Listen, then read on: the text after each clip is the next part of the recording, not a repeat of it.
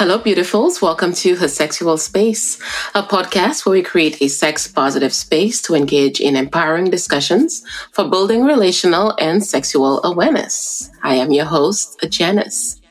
This week we have an amazing guest, Shanae Honestly Nay Adams. Pronouns she, they serves her community in a variety of ways, including therapist, educator, and sex positive enthusiast. Her mission is sexuality normalization, explanation, and melanated representation. Her passion revolves around the liberation of embracing sexuality. She's known for her dynamic workshops, sex positive mindset, and eliminating the taboo surrounding sex and sexuality. Her Dom persona, Saya, pronounced they, them, is a sensual, bratty vampire. Their Dom motivation is earning your submission through intentional trust building. She specializes in sensation play, including impact and electroplay, as well as psychological domination and brat breaking. Their favorite tributes are Cash and Prosecco. Welcome to the podcast, Shanae. Hello. Thank you so much for having me. Yes, you've been on my list for a very long time, and due to, I guess, natural causes, we've had to delay this episode. yeah, but we're here now, and that's what matters. right. So I know I kind of touched on your identities. Um, would you like to just go ahead and maybe, you know, say it yourself? How do you identify in the world? Sure. So I identify as a masculine center queer black woman with an X. Uh, my pronouns are she, they. Um, and I am currently in a monogamous relationship. And I identify identify as a community minded hoe, as a mental health clinician. I'm out here being somebody's therapist. Um, I am a sexuality professional. I'm a sex positive enthusiast. Uh, I'm like a person who really just enjoys creating space and holding community and, and showing up for people. I love all of that. Thank you for breaking that down. I love that community minded hoe. Who would have yes. thought that would be a thing? Right? It's going on my it. next business card. Community. Yes. it's so inclusive. so, what was your path to where you are right now? So, you are a therapist, you do so many things, you do workshops, you're educating. What was your own path to to getting here? Sure. So I feel like, and I don't know if you reach out to some of them, they might correct me if I'm wrong. But I feel like I was always kind of like the sexpert of my friends. Uh, definitely in like high school and middle school, I remember watching like Real Sex, um, Talk Sex with Sue Johanson. Talk Sex was like the show that I watched. And I was like, yo, if this old white lady can have a, a show in her career just talking about like sex and sexuality, like I could do that too. Right. I don't see why I wouldn't be able to do it. So I took that, and when I was an undergrad, I joined a group called SHAPE, which stands for Sexual Health Advocate Peer Educators. And they basically taught us all about human sexuality. They taught us about workshop presentation style, how to create a workshop, how to send a proposal, classroom management techniques. Mm-hmm. And it was because of our director of SHAPE, uh, Heather Eastman Mueller once I saw that, like, I was like, you know, Talk Sex with Sue was like, this can be done. And then seeing Heather, it was like, yo, this can be done. And I was like, yo, I want this job. Like, obviously, this is like a valid career path. And then just kind of finding that I really loved presenting and creating workshops and talking about things in a way that was new, interesting, yeah. and exciting to me. And just being like, I, and then being like, I'm good at this. People are yes. requesting me. so I must be doing something right. Yes, that's awesome. And I mean, I have seen your work on YouTube. I haven't attended a live session, but I have seen, I've seen your work. So it's, it's awesome. And I like just your approach to it. It's just, um, it's almost like, like when you do your presentations with um, BDSM. Um, I think that is just it's such a way that people can just relate to. And I also like that you bring in that melanation, that melanated sure. representation. I think that is so important for people in our communities to see because sometimes yeah. we think these things are not for us, right? well, and then that was also like a whole nother aspect of once I saw these two white women who were doing this, I was like, well, why the hell? Like they're doing it in a particular way. They're doing it in their white lady way, which tells me that there's a there's a career, this career exists. And if they can get in it, I can get in it and blow it up too. So after I got out of undergrad, I graduated from the University of Missouri. Um, I what did I do? I was a Peace Corps volunteer. I was a health Peace Corps volunteer in Rwanda, and I lived oh, nice. at a community health center. And I taught women about uh, Depo-Provera, long-lasting, long-lasting birth control, and like malaria prevention. Um, and once I got out of that, I worked at Planned Parenthood. So like, it was like every job since Shape has been like sex positive in some way, dealing within yeah. the realm of sexuality. And it was really like the more that I kind of dug into sex and sexuality, the more I was like really interested in like, okay, what aren't people talking about in this field? And that's how I kind of got to kink. And mm-hmm hindsight is 2020 so looking back i now know you know i have always been a very kinky person. And now you know as i decided to take kind of more of like an academic perspective of kink really starting to look at like the intersections that exist in kink and how these intersecting identities show up and how people play and, and what people are doing. And through there really starting to find like you know like black kinksters, queer kinksters, femme kinksters, yes. and like getting past what mainstream society tells us that kink is. Mm-hmm. And in exploring that, I started seeing in like a lot of my workshops that in my kink and my non my my kink and my vanilla, quote unquote, we like to say. Um, but seeing that people wanted to spend more time one on one with me after my workshops, because I had, you know, created this environment where people felt like they could explore and engage engage and tap in. And community was asking me to, to show up in this like one on one on one space. Uh, and that's what prompted me to go ahead and get my master's in clinical counseling. Um, and in doing that, I wanted to be a clinician because I want to be able to kind of like have a full understanding and like run the full gambit of mental yeah. health. Mm-hmm. But that's pretty smart. Some, yeah, but like a lot of my clients do come to me because they are queer or they're kinksters or they have some kind of like sexual trauma or they have some kind of sexual sexuality related need that they want to explore. And it's just been so cool to combine, you know, more of an understanding about like how humans work and how our brains work and how society makes us work and, and what's happening like in kinky spaces and, and trying to bring that sex positive lens. Like even my clients who don't have sex or sexuality related issues, because I'm sex positive, they're like, oh, I know no matter what I bring in this room, it's going to be held and it's going to be safe and it's going to be okay. And that creates the, the therapeutic relationship that can lead yes. to people reaching their goals. Right, that alliance, which is so important. And that's what I like so much about sexuality professionals.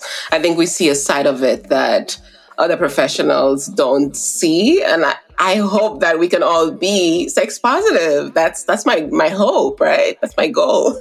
Yeah. Like I'm even like writing a workshop right now talking about how the goal of sexuality education is sex positivity. You know, we talk about how sex positivity needs to like exist in these spaces, but it needs to be like that is like what we're what we're reaching for and this how sex positivity will impact all of our communities and our society as a whole for the yes. better. Yeah, seeing that big picture. Mm-hmm. Yes, I love it. I love it. Thank you so much for dominating the space because we we need that, and we need more people like you. Absolutely, and there's yeah. space for all of us. Like sure. I get so many requests from people who are like, um, who are like how do I, is there a space for me to exist? Can I do this? I see the work that you do. And it's like, yes, show up as you, do this work as you, because there's yeah. space for you here. Yes. And there's clients for everybody. We're not running out of clients, that's for sure. yeah. So the million dollar question we're here for threesomes, right? Absolutely. How do you define a threesome, first of all? So I would say that a threesome is an event where three or more people um, who are attracted to each other and interested in exploring with each other have the conversations and the agreements in place to engage in whatever kind of pleasurable experience they have established from Jump Street. Love that. I love that.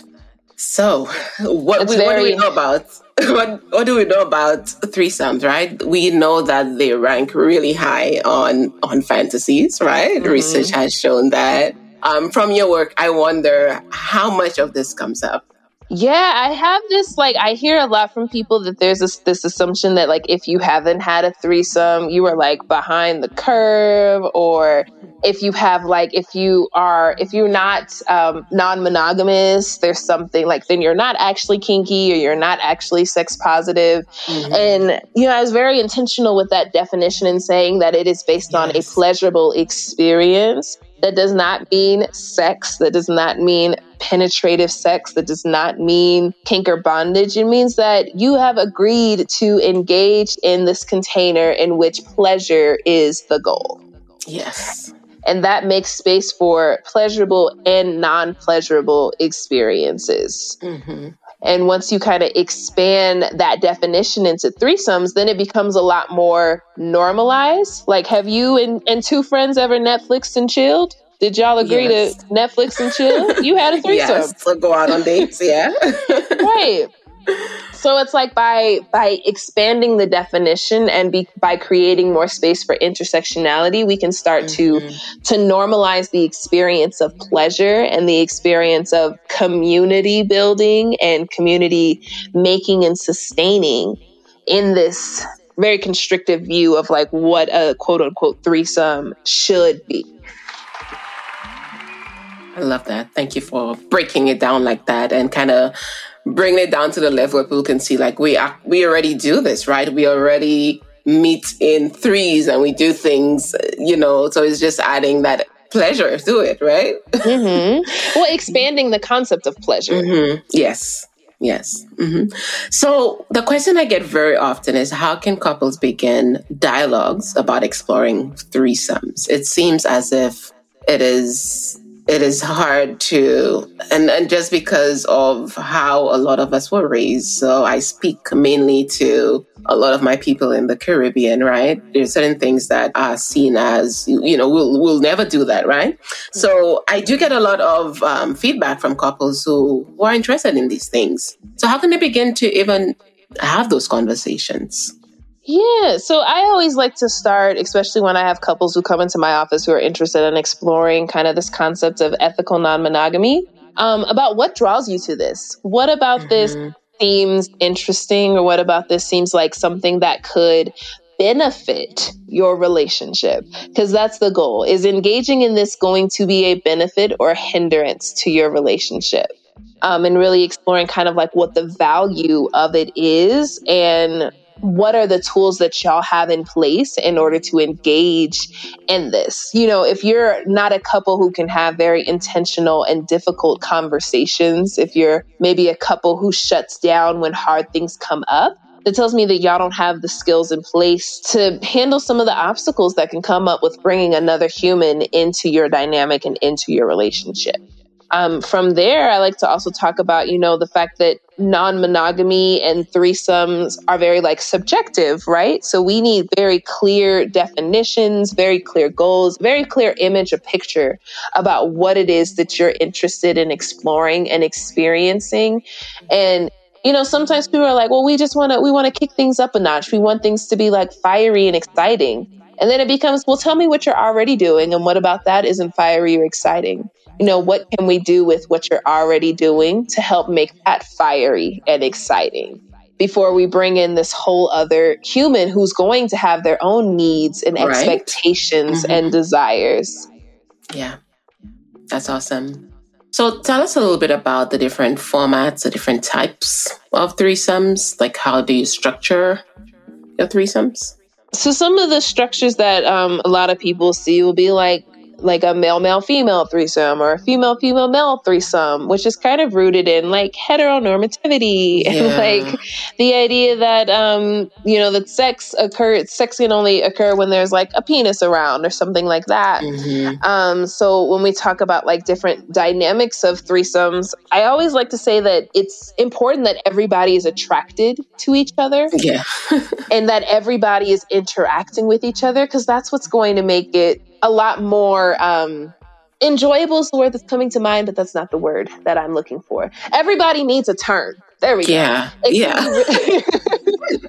it could be really overwhelming if you're the only person receiving or if you're the only person who's like giving pleasure. So if everyone is interested in the pleasure of everyone in the space, now there's like this like this dealing out of energy and you can like spend your energy giving and receiving. Maybe you want to spend your energy watching. So when we talk about like the different types or formats of threesomes, they're as vast as the number of humans are on the planet.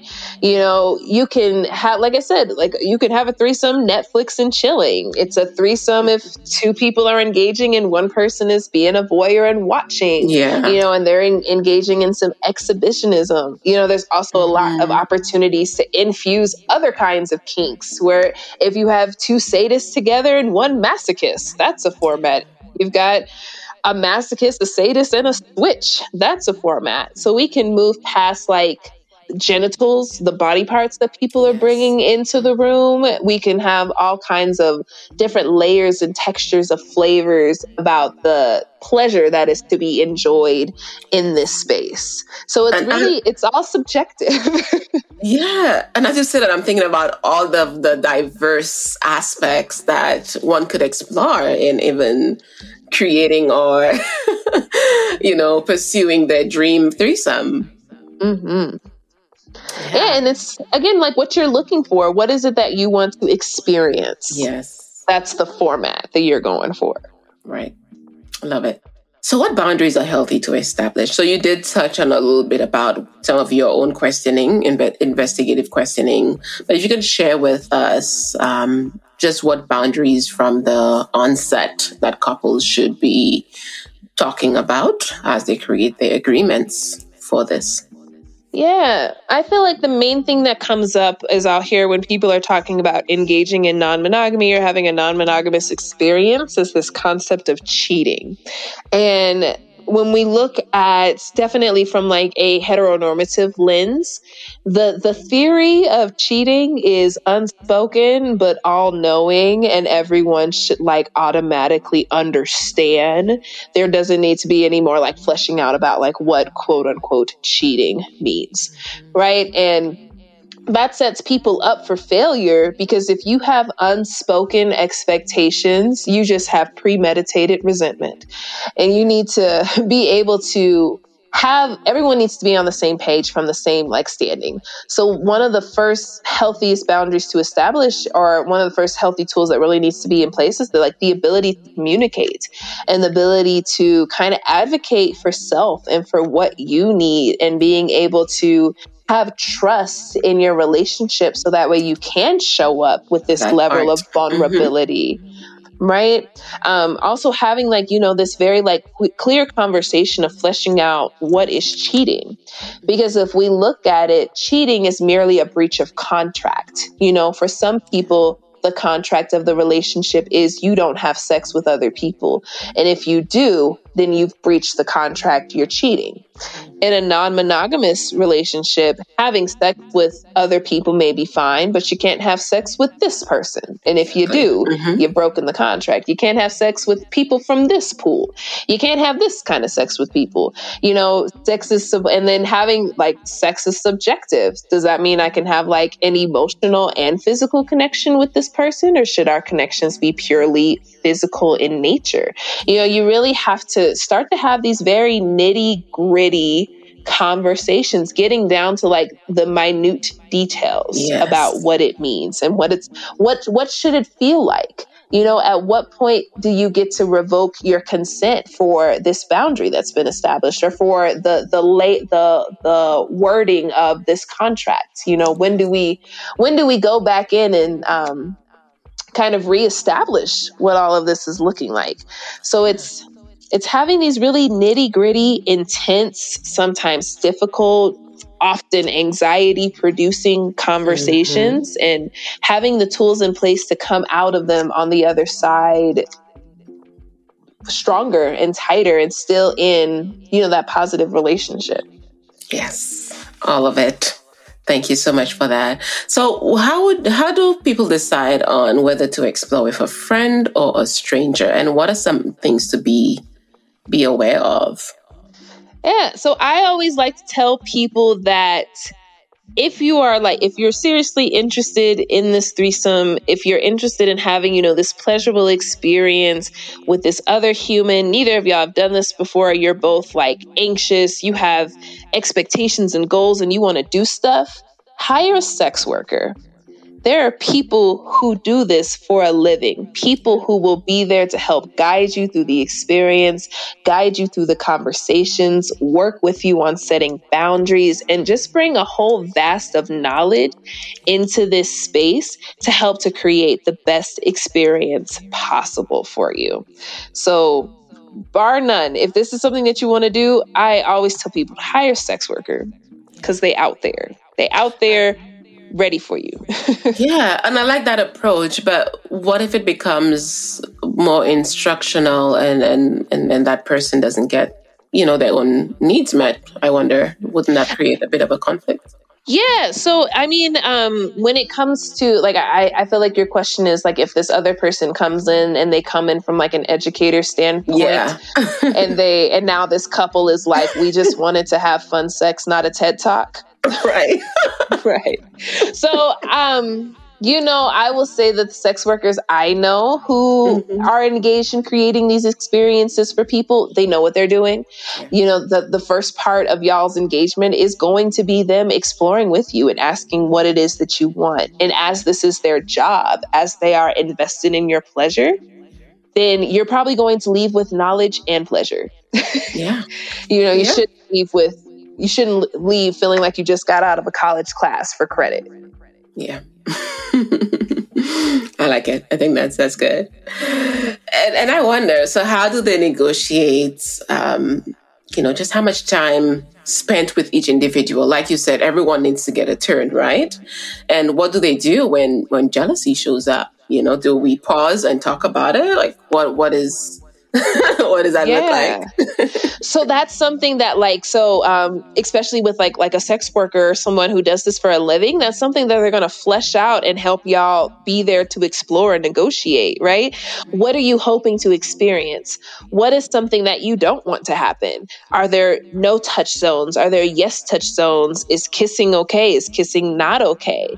You know, being able to have someone who fleshes this out. And then another benefit may be having someone who knows knows to look out for these human cues who can, you know, put a put hit the pause button real quick and help yeah. to draw people back in and help to make sure that you're feeling safe and you're feeling comfortable. And if you're not, guide you through the processing of what you're experiencing. Because, you know, sometimes you don't know what's going to happen until you get in it. And it can definitely be hard to speak up and say, This is what I'm experiencing. I don't know if I want to do this, or maybe I need like, you know, a check in or aftercare.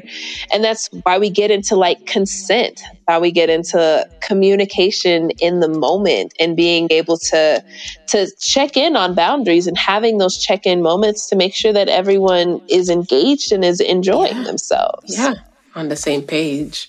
And that's another reason why I love safe words, right? Absolutely. that would be a great a great place to kind of use that. So is orgasms always the goal? I mean, how do, how do people decide who comes first? So when you expand this to being a pleasurable experience, Mm-hmm. You know, if pleasure is the goal, then anything that's that's pleasurable can be welcome. Um, but that also might look different for different people. So if you want to have a conversation about like, can you orgasm in this, then you do have that conversation of like, who comes first. Um, but I always like to tell people, you know, nothing screws up trying to have an orgasm, yes. like trying to have an orgasm. Right. Um, and that's why if we're open to pleasure, if pleasure in this moment does look like orgasm, then that's what happens. But then the main question, what I'm seeing as the question under this question is, what do I do if I never made you come like that before? And now here you are in this space coming like that. Yeah. Yeah. So then the question that I would ask then for that couple is, what is the story you're telling yourself concerning your partner's orgasm? Yeah. Are you telling yourself that you're less than, that you're not worthy, that your partner doesn't like you as much or isn't as attracted to you as much? Like what is the story that's coming with with this feeling or with this belief? And then we can start to have this conversation about where the story is coming from, what it is, what is it rooted in? You know, maybe there's some learning or some unlearning that needs to take place. But if we're all kind of focused on pleasure, you don't get to dictate how somebody's pleasure looks in a moment. Because I could, you know, what's going to stop your partner from saying, well, you didn't come. So now I'm telling myself that you don't like me or you didn't like this or you're thinking something different of me now, right? Very likely. So in all of this, I'm hearing that a threesome is not something you can just surprise someone with, right? Because of all the intentional work that goes on behind the scenes. Yes, no, a surprise threesome is not, it's like surprise anal. Nobody wants that. yeah. So, I wouldn't say, and then even like, you know, I'll hear from some people of like, well, we had a threesome two years ago, so I just set another one up. And it's like, no, no, no. no, no, no. In order for, you know, for it to be ethical, the ethics part of it is the values exploration and the conversation, the the making space for the nerves and the hesitancy, the the making space to have mm. these hard conversations, conversations and discussing yeah. value. You know, you can't just you can't it's not it, it's not in support of the relationship to spring up something so you know, big and so energy consuming yeah. on someone without having the structures in place to make sure that everybody's going to be as okay as they can when they come out of it. Yeah. And you touched a little bit on aftercare. Can you tell us a little bit of what um what what that looks like um, for those involved? Yeah, so aftercare is kind of when we think about being in like a sexy scenario, whether that's engaging in like a kink scene or even having sex, there's a lot of changes that happens to the body. You know, heart rates are increasing, dopamine, oxytocin is being released. There's all kinds of feel good neuroreceptors that people are experiencing. You know, even the progress of arousal involves these, these, uh, neurotransmitters entering into the bloodstream, creating these experiences and these sensations, and then depleting and the body returning back to homeostasis. So aftercare is in support of the body returning back to homeostasis. Mm-hmm. And it can look differently for different people depending on what they're doing, where they're doing, how they came into this space, right? So if we think about like kink and BDSM, aftercare after a spanking could be, you know, cuddles or putting cold compresses on the area or giving someone praise, you know, doing whatever you need to do to help that person return back to a level of grounding. Yeah. He, um, sex after sex, sex after sex, aftercare after sex could be most hell. I don't know your life, but aftercare after sex could be um, having like kind of a sex check in of like, I always like to say like a post sex interview. What did you like? What didn't you like? What could we leave? How do we make this better next time? It could look like cuddles. It could look like ordering food, you know aftercare looks different for for so many people and it looks different based on what you're doing and that's why you want to have like kind of that conversation beforehand of like so once this is done do we immediately send this person like out of the room what does yeah. the aftercare look like for this person for us you know and and sometimes you don't know until you get in it. And it also means creating space to be like, hey, check in with me a little more intentionally after this to see what I need. Because to be honest, I don't know what I'll need until we're done. Yeah.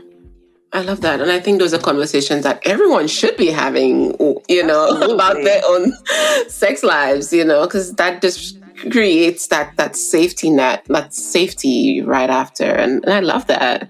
You know, whether it's, you know, I might need some water or I might need, you know, a treat, right?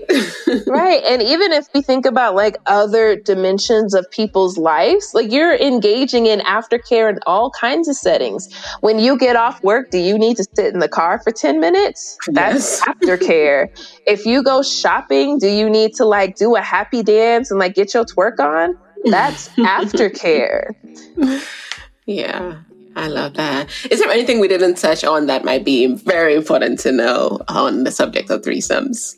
Yeah, I think if the main takeaway is that threesomes are very subjective, and that's why there needs to be like extensive dialogue to take place before then.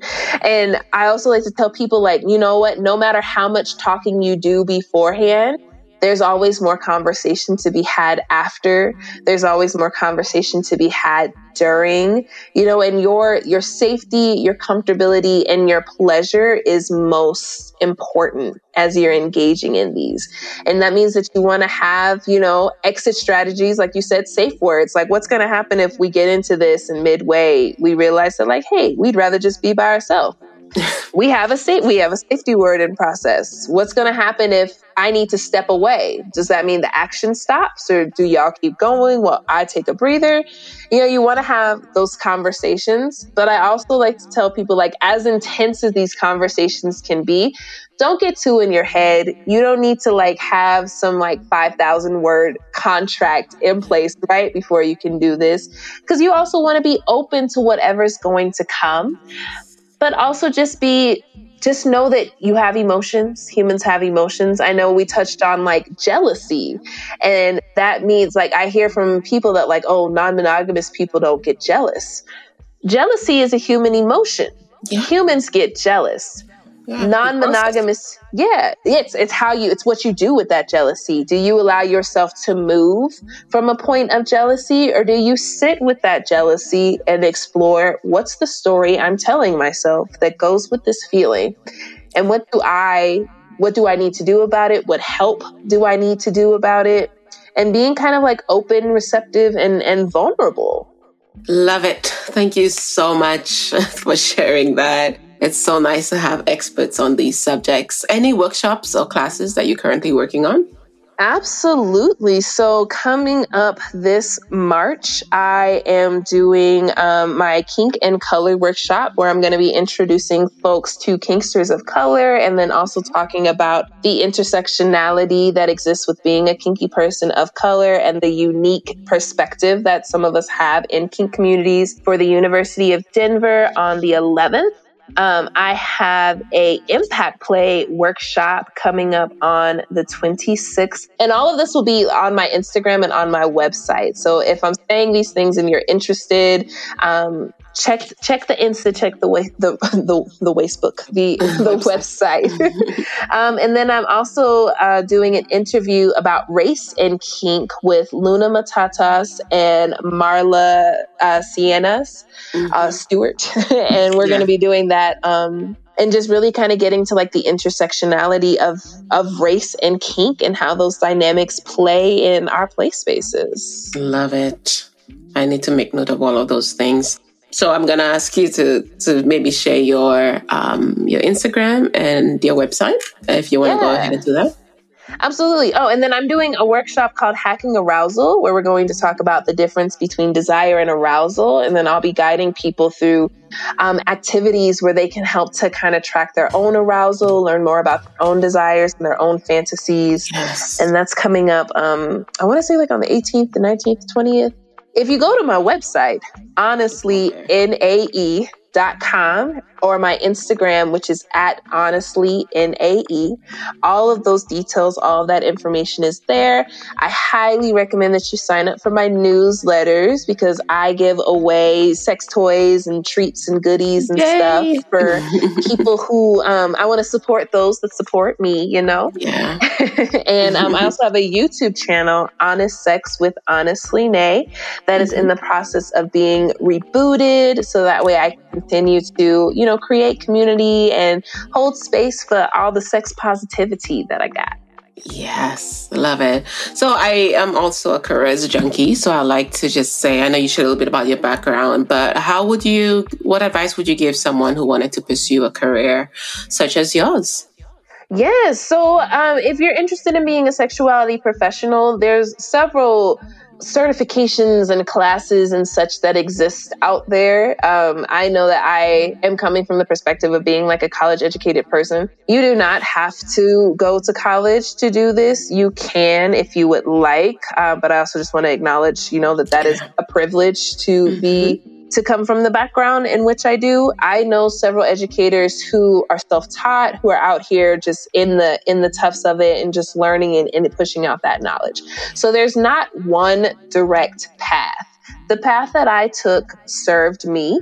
Um, and the path that you can create for yourself will also be very serving for you. I always like to tell people to reach out and get help. I have several coaches. I have several mentees whom I'm trying to help, you know, reach their goals and get to where they want. Um, so there's not there's not one avenue to do this. There creates a lot of opportunity for flexibility. Like I'm an entrepreneur. I work for myself. I know folks who are sexuality educators for nonprofits, for college campuses, for um, agencies and community centers. So there's there's no one way to do this. You can definitely get in if you're interested.